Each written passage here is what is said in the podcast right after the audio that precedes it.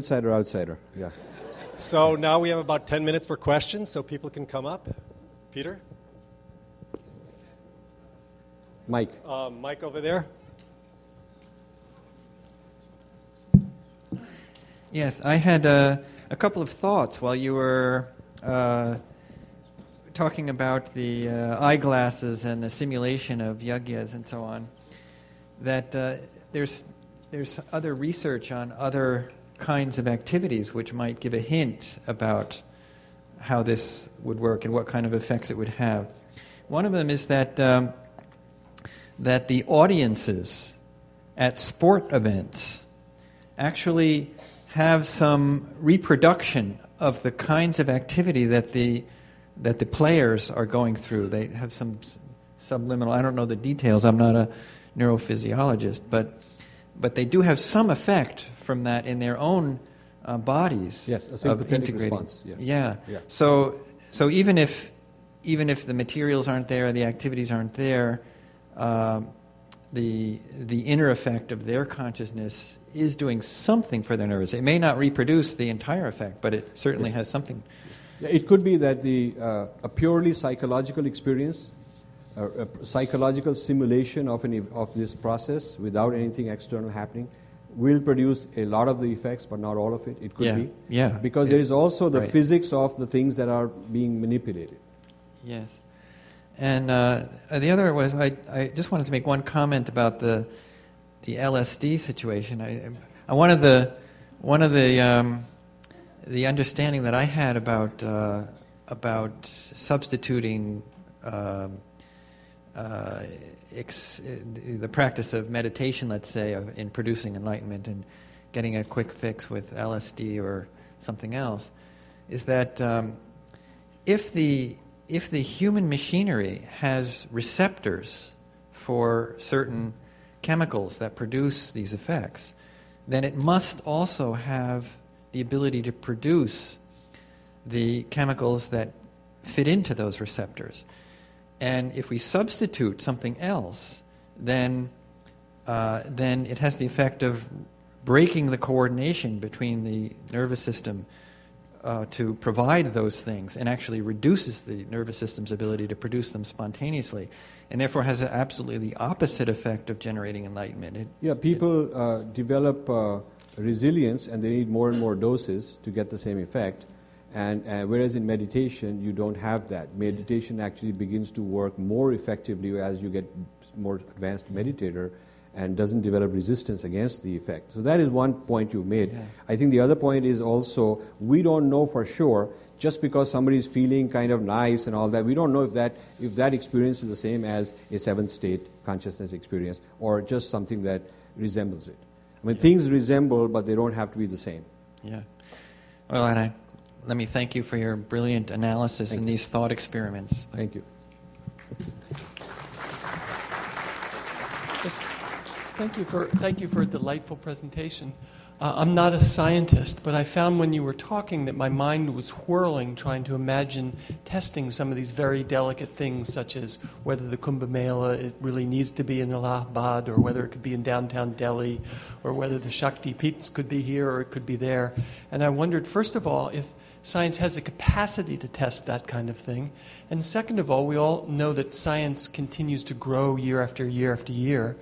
And so I was, I was thinking to myself, well, if there didn't seem to be a difference from a scientific perspective, could you really conclude that a long tradition is invalid simply because science can't locate uh, a particular reason why the Kumbh Mela has to be here or the Shakti Peeths have to be there?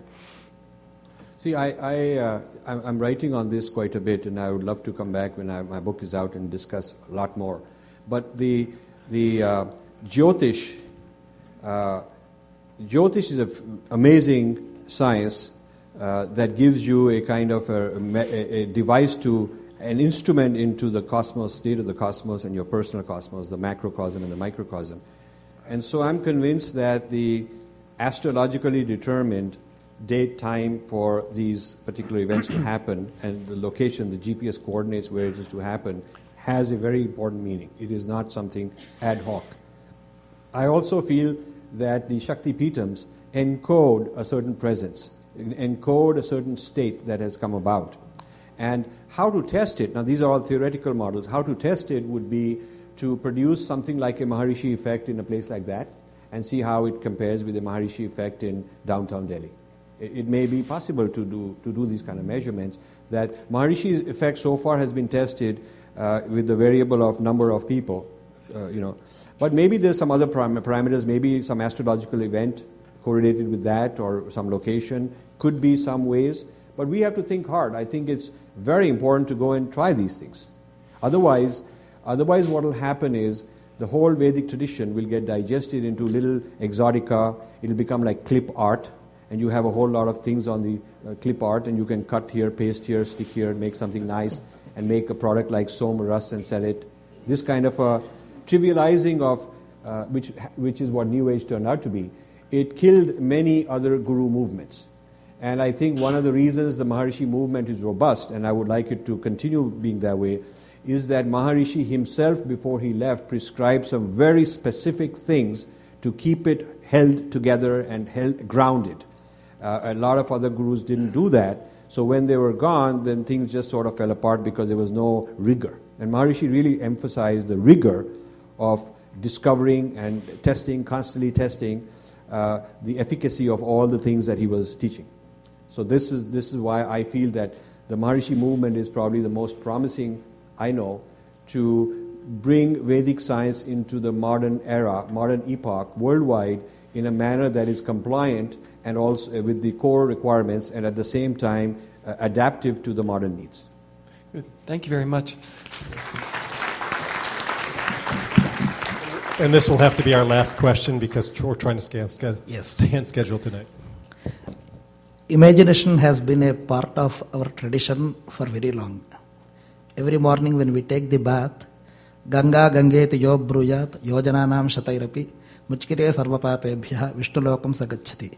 If you, before you put the first mug of water on your head, when you think of the Ganga, you get some equivalent effect if you have that imagination in your mind. Similarly, many Vedic sentences, when they perform the Nakshatreshti Yajna, य एतेन हविषा गजते य उचैनमेवं वेद सोत्र जुहोति य एतेन हविषा गजते whoever utilizes this particular article to be offered to Agni and one who imagines this and who is totally conscious of this process will get equal benefit. Similarly, the Nachiketa Yajna, which uh, David uh, Shraff has quoted about the Kathopanishad. The second aspect was about the Nachiketa Agni, which was given as Upadesha. There also, Ya Eta Magnin Chinute, Ya Uchainam Evam Veda. Ya Uchainam, Ya Uchainam, they are almost same. So this imaginary process has been a part of our tradition. So as you said, we have to explore how best the imagination is giving. Merit is something alaukika out of this world. We can't measure the um, merit punya. But the physiological effects can be explored by this sort of imagination. That's what i support your argument. Thank you very much. I, I feel that uh, the effect, uh, the causal effect of these processes is both physio- psychological, physiological inside us, but also in the cosmic physiology. I, I really think there is the macro micro, uh, you know, nesting, the micro micro nexus that is being affected by all of these things. So we cannot only be internal, nor can we be ignore the internal and only be external. I think both of them come very nicely together, and this is where the unified theory of consciousness brings them together very beautifully. Uh, before I uh, conclude, I just want to say that I have two books that are for available at the registration desk, two of my books, and then I'm writing another one which will take those ideas deeper and further to resolve some of the questions I raised. And more important than my own books, uh, I usually don't uh, uh, uh, uh, get involved in somebody else's, but there's a really wonderful film on the history of yoga.